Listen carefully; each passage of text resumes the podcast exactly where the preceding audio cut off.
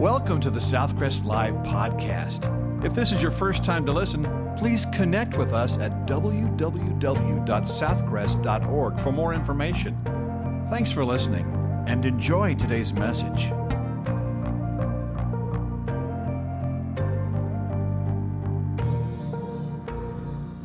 This week on Southcrest Live, a special Palm Sunday message featuring Dr. David Wilson. As we approach the Easter celebration of Jesus Christ's resurrection, we also reflect upon the events leading up to his crucifixion. How did people respond to Jesus' arrival in Jerusalem? What were the attitudes toward him, both from supporters and detractors? And how does that apply to us today? Let's listen in on this week's message, Responding to the Lamb of God, from Pastor David Wilson. We've been going through the book of 1 Peter, but we're going to take a break the next several weeks. Of course, next Sunday is Easter. Today we're going to look in Matthew chapter 21. I'll also be referencing out of John chapter 12. Um, I'm not going to be reading a lot of these passages for the sake of time. But I will read the Matthew passage if you'll stand while I read beginning in verse 1. Now, when they drew near to Jerusalem and came to Bethphage at the Mount of Olives, when Jesus sent his two disciples, saying to them, Go into the village opposite you, and immediately you will find a donkey tied with a colt with her, and a colt with her. Loose them and bring them to me. And if anyone says anything to you, you shall say, The Lord has need of them, and immediately he will send them. All this was done that it might be fulfilled, which was spoken by the prophet, saying, Tell the daughter of Zion, Behold, your king is coming to you, lowly and sitting on a donkey, a colt, the foal of a donkey. So the disciples went and did as Jesus commanded them.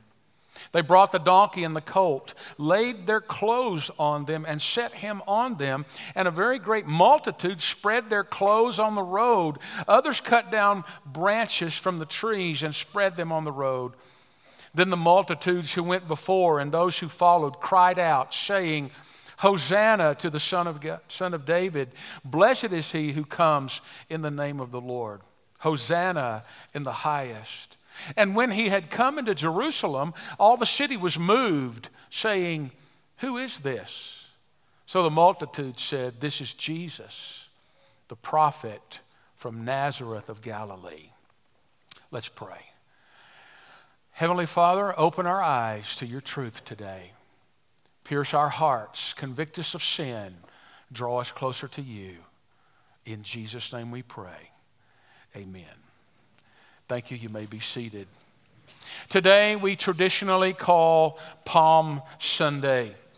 It was Palm Sunday, and because of a sore throat, little five year old Johnny had to stay home from church.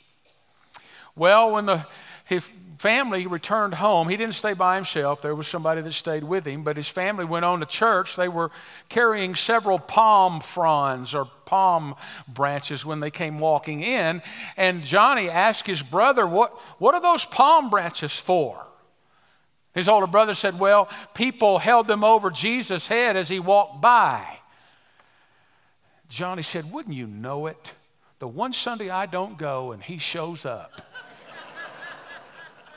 This is a day when Jesus shows up. Completely different from the rest of the time. The disciples didn't know what he was about to do. In fact, it's really unusual because most of the time when Jesus healed someone or did some kind of miracle, he would tell people not to go tell everyone. And now he comes parading into Jerusalem. Most of us know the general outline of what happened to the triumphal entry. But have you ever stopped and thought, why did Jesus ride in on a donkey? Why did people put down palm branches? Why did they cry out, Hosanna, as he passed by? What does it all mean? The triumphal entry is probably the most overlooked and least understood of all the events of the last week of Jesus' life here on the earth before the crucifixion and resurrection. Fred Craddock said the triumphal entry is a parade, a protest, and a funeral procession all in one. We know what a parade is, as the crowds were cheering him on as he came in. It was a protest in some sort because the palm branches meant victory, and they had used those a couple of hundred years earlier in the Maccabean, when the Maccabeans took back over Jerusalem, and, and there was a parade. They waved palm branches, and some historians say that it was against the law at that time to have palm branches inside Jerusalem because the Romans were dominating, and so those palm branches could have been some kind of protest. And of course, we know that Jesus knew it was a funeral procession because he knew that he was about to go to the cross. What's interesting is the triumphal entry is repeated in detail by all four gospel writers. That in itself is significant, which tells us there's something to this. And there's one other thing I want you to notice, and that is that Jesus is in complete control of all of this. Uh, uncharacteristic of him, now he is drawing attention to himself. He, the disciples are even surprised. They're walking behind him. They, they went and got this donkey, and now and he's parading himself. So I want us to look at some of the, uh, the, the facts or the truths contained here. First of all, notice the arrangement by Jesus. I've just read the passage in Matthew chapter 21 that if you go to John chapter 12, verse 1, it says that on that six days, that is the uh, before the Passover on Friday, Jesus came to Bethany. Now Bethany was a special place because that was the home of Mary, Martha, and Lazarus. And Jesus had spent a lot of time there. But on this occasion, Jesus turned a funeral into a celebration. You remember what happened?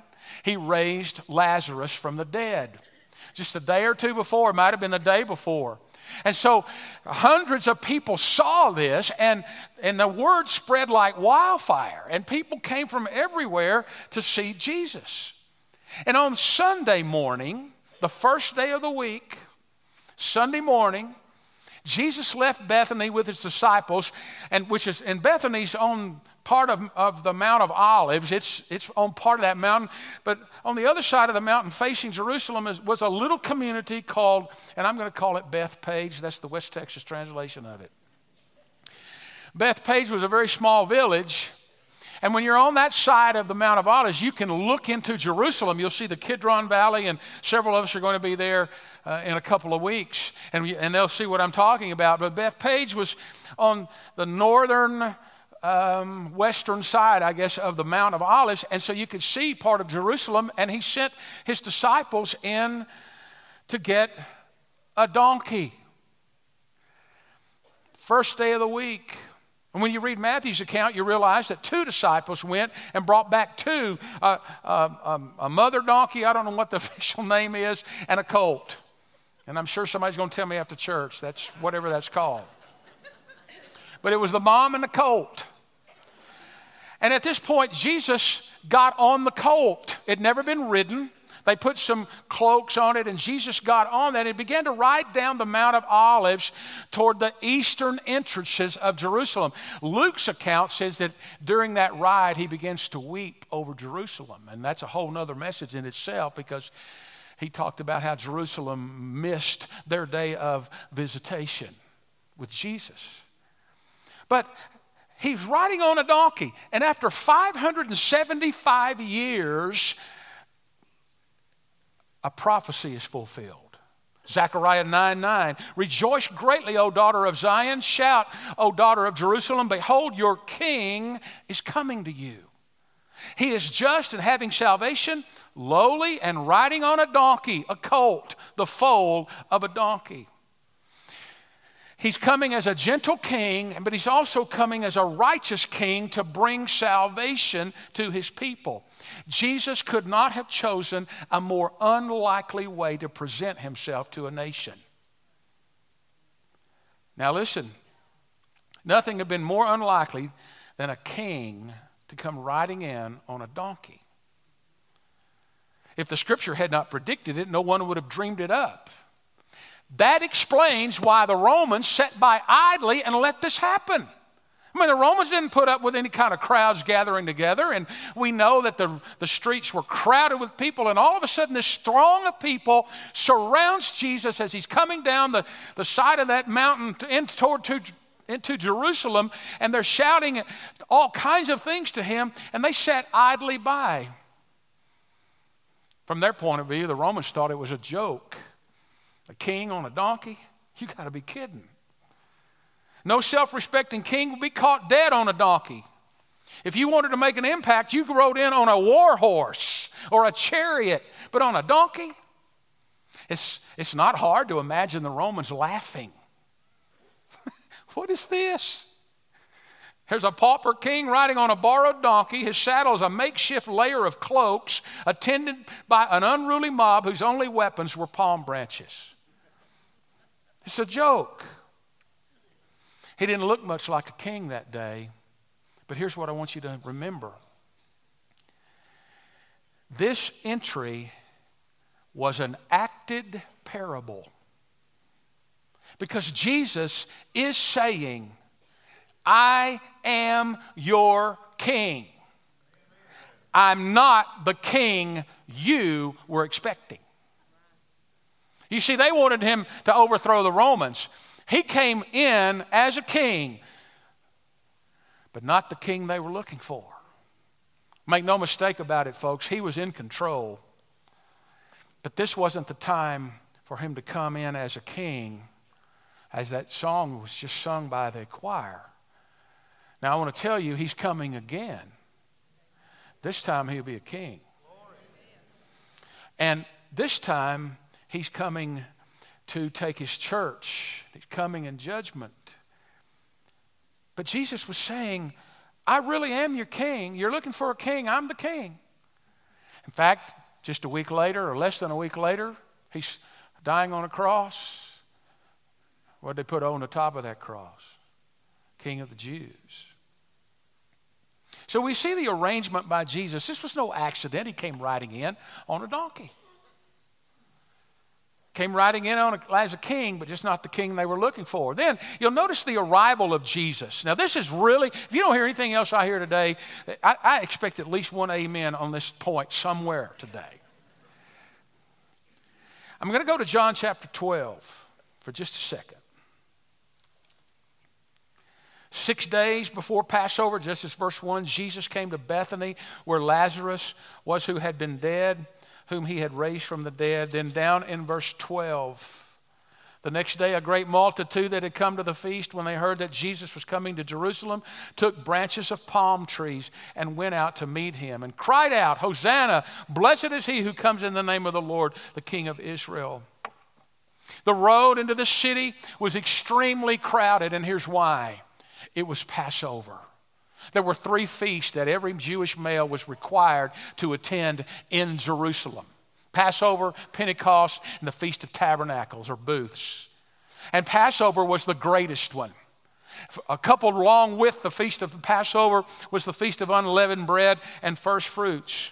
But listen to back in the Exodus chapter 12, the people are getting ready to exit.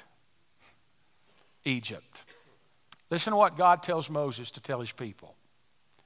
Speak to all the, this is Exodus 12, 3.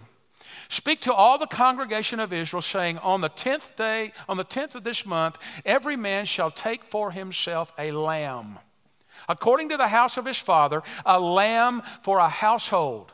And if the household is too small for the lamb, let him and his neighbor next to his house take it according to the number of the, per- of the persons. According to each man's need, you shall make your count for the lamb. Your lamb shall be without blemish, a male of the first year. You may take it from the sheep or from the goats. Now you may keep it until the 14th day of the same month. Then the whole assembly of the congregation of Israel shall kill it at twilight. According to Exodus 12, on the 10th day of the first month of the new year, which is the month of Nisan, the Jewish calendar, every man was to select a lamb that would be the right size for his household to eat. That's not all they did with it, but that's, that's what he was talking about the size. And if the lamb is too big for your household, then join with your neighbor and y'all share one. Now we know that they put the blood on the doorpost, but the lamb had to be a year old male without blemish or defect. In other words, it wasn't going to die anyway. The family would then keep the lamb until the 14th day. For four days, they would hold on to this lamb, examine it. The day that Jesus rode into Jerusalem was Lamb Selection Day. For 1,500 years, they had been coming to gather a lamb for the Passover. And Jesus comes riding in on Lamb Selection Day. Why did we miss that? Because most of us don't know the Old Testament. Most of us don't understand the Passover celebration. But the writers of the New Testament got that message. Because listen to what some of them said. Paul says in 1 Corinthians 5 7, For Christ, our Passover lamb, has been sacrificed. Hebrews 7 27, He sacrificed for sins once for all when He offered Himself. Hebrews 9 28, Christ was sacrificed to take away the sins of many people. John the Baptist, behold the Lamb of God who takes away the sin of the world. 1 Peter 1:19 You were redeemed with the precious blood of Christ a lamb without blemish or spot. Book of Revelation 20 or 20 more times 20 or more times you, Jesus is referred to the lamb. Revelation 5 6, then I saw a lamb looking as if it had been slain, standing in the center of the throne. Revelation 12 11, they overcame by the blood of the lamb. In Genesis 22, Abraham is about to offer Isaac, and, and he was asked about it, and Abraham said, God himself will provide a lamb. Revelation 5:12 Worthy is the lamb who was slain. Jesus Christ just happened to come in on lamb selection day. Just a coincidence? Well, let me, let me tell you something else. On the eastern side of Jerusalem, You've seen the Golden Gate or the Eastern Gate. It's all walled up now. And the Muslims put a cemetery in it so they thought they could keep Jesus from coming again. It's a big joke, but to me. But anyway, most of the people see that Eastern Gate, and that gate led right up to the temple.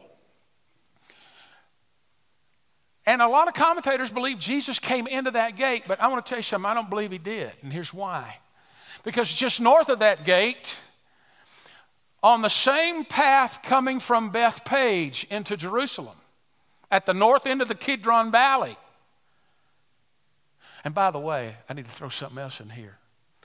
You know where the lambs were raised at that time for the temple sacrifices? Bethlehem.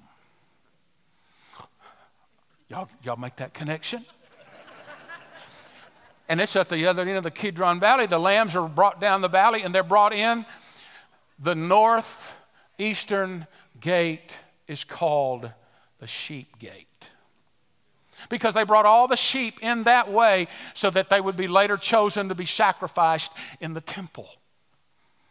So when Jesus arrived, after 1,500 years, on the day that the Jewish people had been picking their lambs, Jesus, the Lamb of God, comes walk, marching, not marching in, riding in as the king, but also as the lamb, and comes through the sheep gate, basically saying, I am your lamb, pick me. Now, you see, all of that comes to make sense, doesn't it? What a God of detail. What a God of detail and precision. This date had been fixed since the foundation of the world. And Jesus came in saying, I'm going to be sacrificed for you. I am your lamb. They didn't get it, but you and I get it, don't we? Have you see this arrangement of Jesus when the donkey, and you see the arrival of Jesus on Lamb Selection Day. Then you see the acclamation for Jesus in verses 8 and 9 as he leaves Bethany. All of these people began to flood to him. Now, let me tell you, hundreds of thousands of people were there. Josephus said there could have been millions. You imagine how crowded it was? And John chapter 12 tells us that there were people inside Jerusalem that came out to meet him. And then those that were coming from Bethany and had seen him raise Lazarus from the dead, they were all excited too. So you had this big group crying out, Hosanna! Do you know what that means? Save us! Save us! Now, the, I'm sure they meant that in a lot of different ways. Some of them wanted to be saved from the Romans. Save us, you're going to overthrow the Romans. But the word save us, the Hosanna, is what they were crying out. most people, well, all of us that have cried out unto Jesus, save us, have been saved uh, by his shed blood. The, the, you see the acclamation, but I want to move on for the sake of time. A lot of you know the facts about the triumphal entry. You know how fickle the crowd is because it's a lot of these people that crying out, save us, are crying out, crucify him in just a few days. I don't believe all of them were, but I think some of them were. Because he wasn't, he wasn't the king that they wanted, he wasn't the Messiah that they wanted. But I also want you to notice in this account the different attitudes toward Jesus, the different responses. And I also want you to know that every one of you in this room and everyone that's listening to my voice, either online or on television, you fit into one of these categories. We're not going to leave anybody out. Because all the responses that you saw at this time are the same responses you see today. The first one, I don't know him in Matthew 21 10 and 11. And, and by the way, I, I came up with some other stuff to add to it yesterday, so you didn't get it. So I'm just going to tell you what to write out there beside it. Write out the word confused. I don't know him. Confused. In Matthew chapter 10, the, the town begins to say, Who is this?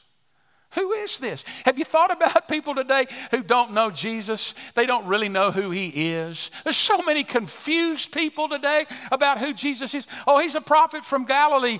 He was a great teacher. So forth and so on. He was a good man. We know that there was a historical Jesus, but a lot of people don't know who Jesus really is. And a lot of you today may think, well, I know he was a good guy, but I want to tell you, he's the only way to be saved. He's the Savior of the world. That's who Jesus is. But it's amazing to me how many people know about Jesus, but they don't know him personally. How far is that? 12 inches? 16 inches?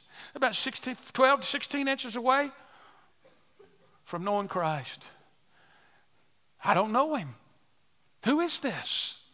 There's so many people. Next week, there'll be a lot of people in this church who don't know him. Who is this? They know there's something to this Easter stuff. And They said, I better go in there just to make sure I'm covered. And you get an opportunity to give a first impression.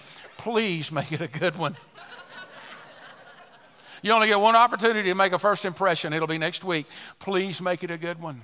You got to help me. Be hospitable. You got to look for people you don't know and welcome them and be kind. The second group, I don't like him. Write out beside that, critical. Now, I don't have time to read it, but Matthew 21 15 and John 12 9 through 11, you find a group of people who are really ticked off the Pharisees, the scribes, the rulers. You see, the Pharisees were a group of religious leaders who were making sure the Jewish people followed every jot and tittle of the law. They were very intrusive into people's lives. You better make sure you wash your hands just right.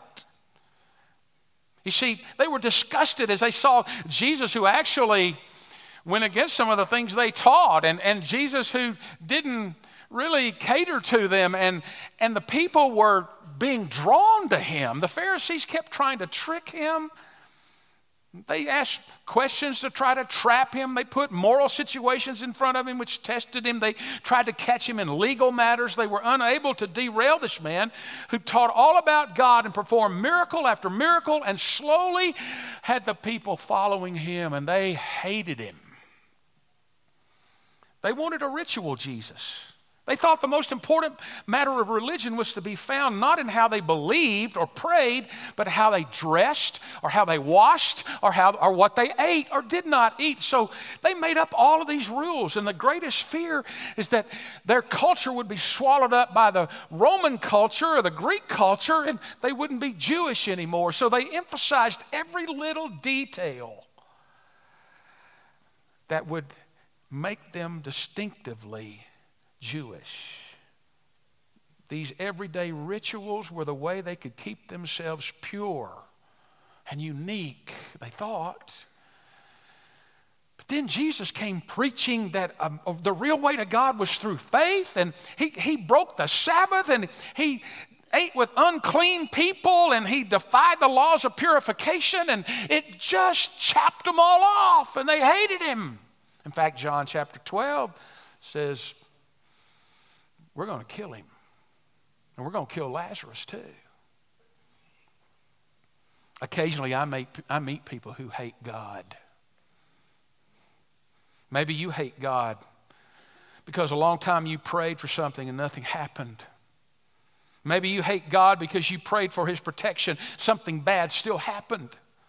Maybe you hate God because you think His people are a bunch of self righteous hypocrites. Maybe you hate God because you realize you can't live the way that you want to live according to your own whims and desires. Maybe you hate Jesus because you feel trapped in guilt and God's always mad at you. If you're one of those people who can't stand God, I want to mention two things to you. First of all, every one of his people, those in this room, those in the kingdom are spread throughout the world, all of them are flawed. All of them are sinful. They're just forgiven. So you can call us hypocrites because that's what we are. We're just forgiven. We're not perfect.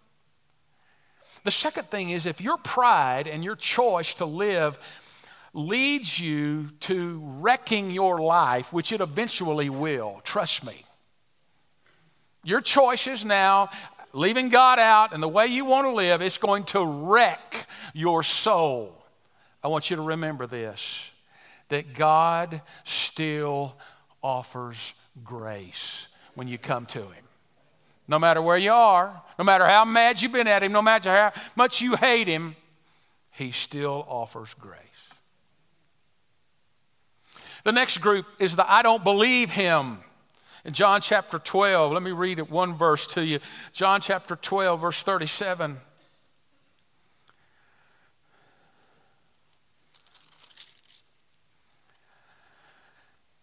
But though he had done so many signs before them, he, they did not believe in him. You know, a lot of people today, they just don't believe in Jesus. They just don't believe in God. They just say, you know what, that's just a big fairy tale.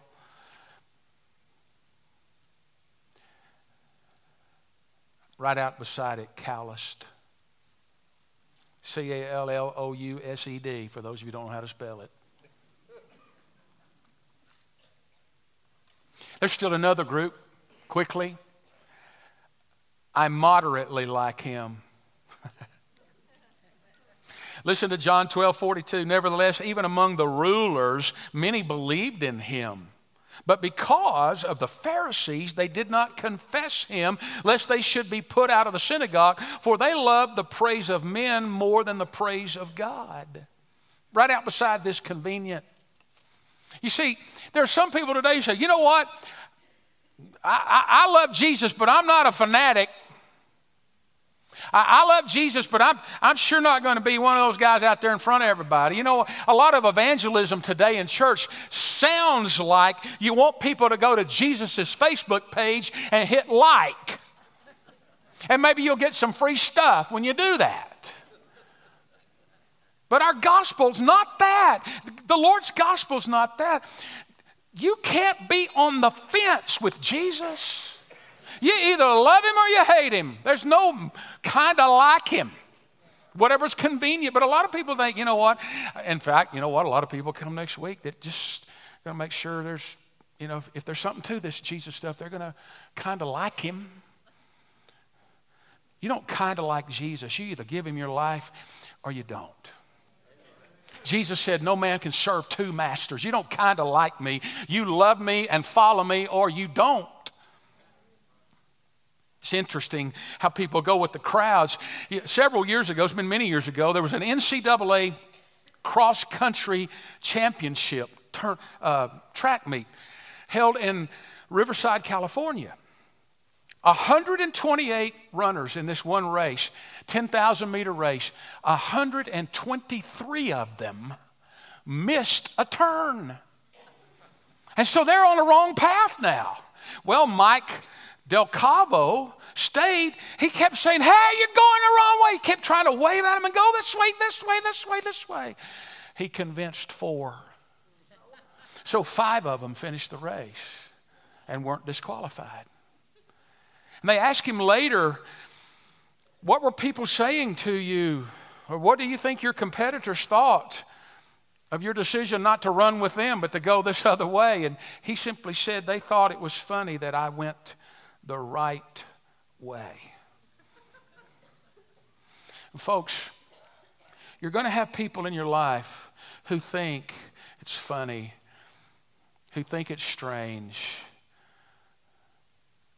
when you follow Jesus because it's not going to be the crowd that follows him. It just won't be. Last of all, I know him. Right out beside them, committed or consecrated. These people shouted out three different things. Hosanna, I've already mentioned that to you. Save us. To them, it meant a lot of things, but I want to tell you when you repent of your sin, you realize your sin has separated you from God and that you are lost and have no hope apart from a, sa- a Savior. You, re- you begin to see that God sent Jesus, and you begin to see that Jesus came in as the Lamb of God and died on the cross, and you cry out, Save us, save me, Hosanna. It's interesting how children interpret that. Mary Bernstein said, My six year old son came home from our Palm Sunday service proudly carrying his palm. My husband and I quizzed him on his Sunday school lesson for the day, and he told us enthusiastically Jesus came to Jerusalem on a donkey, and the happy people waved their palm branches and sang, Ho, Susanna. Not quite. Don't you cry for me. Hosanna, save us. And those who cry out to the Lord Jesus shall be saved. And you go from knowing about him to knowing him here. Blessed is he who comes in the name of the Lord. They understood Jesus was God's representative. They'd seen his teachings and his miracles and his parables. And he was an extension of God the Father. Jesus himself said, If you've seen me, you've seen the Father. I and my Father are one. If you believe in me, you believe in God. If you don't believe in me, you don't believe in God. You cannot believe in God and not believe in Jesus, at least not the true God. That ought to stir up a few folks. Let me tell you something. Blessed is the King of Israel, they cried out. That means they understood he's the fulfillment of Old Testament prophecy. My question to you is this How will you respond to Jesus? Tim Keller, I love his answer. We must realize that the only possible way to respond to Jesus is extremely. You're either in or you're not. If you don't know Jesus, you can know him today. You don't have to join our church. You can commit your life to Christ. You can repent of your sins, receive Jesus. Let me tell you something. The first thing that's going to happen to you when you get saved is you want to be baptized. Jesus walked 30 miles to set the example for was baptized by John the Baptist. That does not wash away your sin, but it's not optional either. Don't be ashamed of Jesus. He said, if you're, if you're going to profess me before men, do it. Don't be ashamed. Don't just like me and hide. Maybe God wants you to be a part of Southcrest. If He doesn't, go somewhere where He wants you to be. Listen to me. Listen to me carefully. We love to have you join here if you're a child of God, you've been born again and baptized. But if you're not going to join, go someplace where you can join. Because Jesus gave his life for the church and he said, I want you to be a part of the church. Don't just be somebody who observes all the time. I'm not trying to run you off, I'm really not. But you just can't you just got to join his church somewhere. And you have to be baptized. You got to be baptized. It's not a choice, it's not an option. Let's pray. Thank you, Pastor David, for that poignant message. Scripture shows us that Christ came in fulfillment of age old prophecies. Some received him, some rejected him. Many were so busy looking for an unblemished lamb for Passover observance, they failed to recognize that God had already provided the perfect lamb to take away their sin Jesus. Today, people still must choose whether to crucify Christ or to crown him. Our prayer for you is that you will choose him as Savior and Lord. Be sure to join us again for our next installment of Southcrest Live Podcast.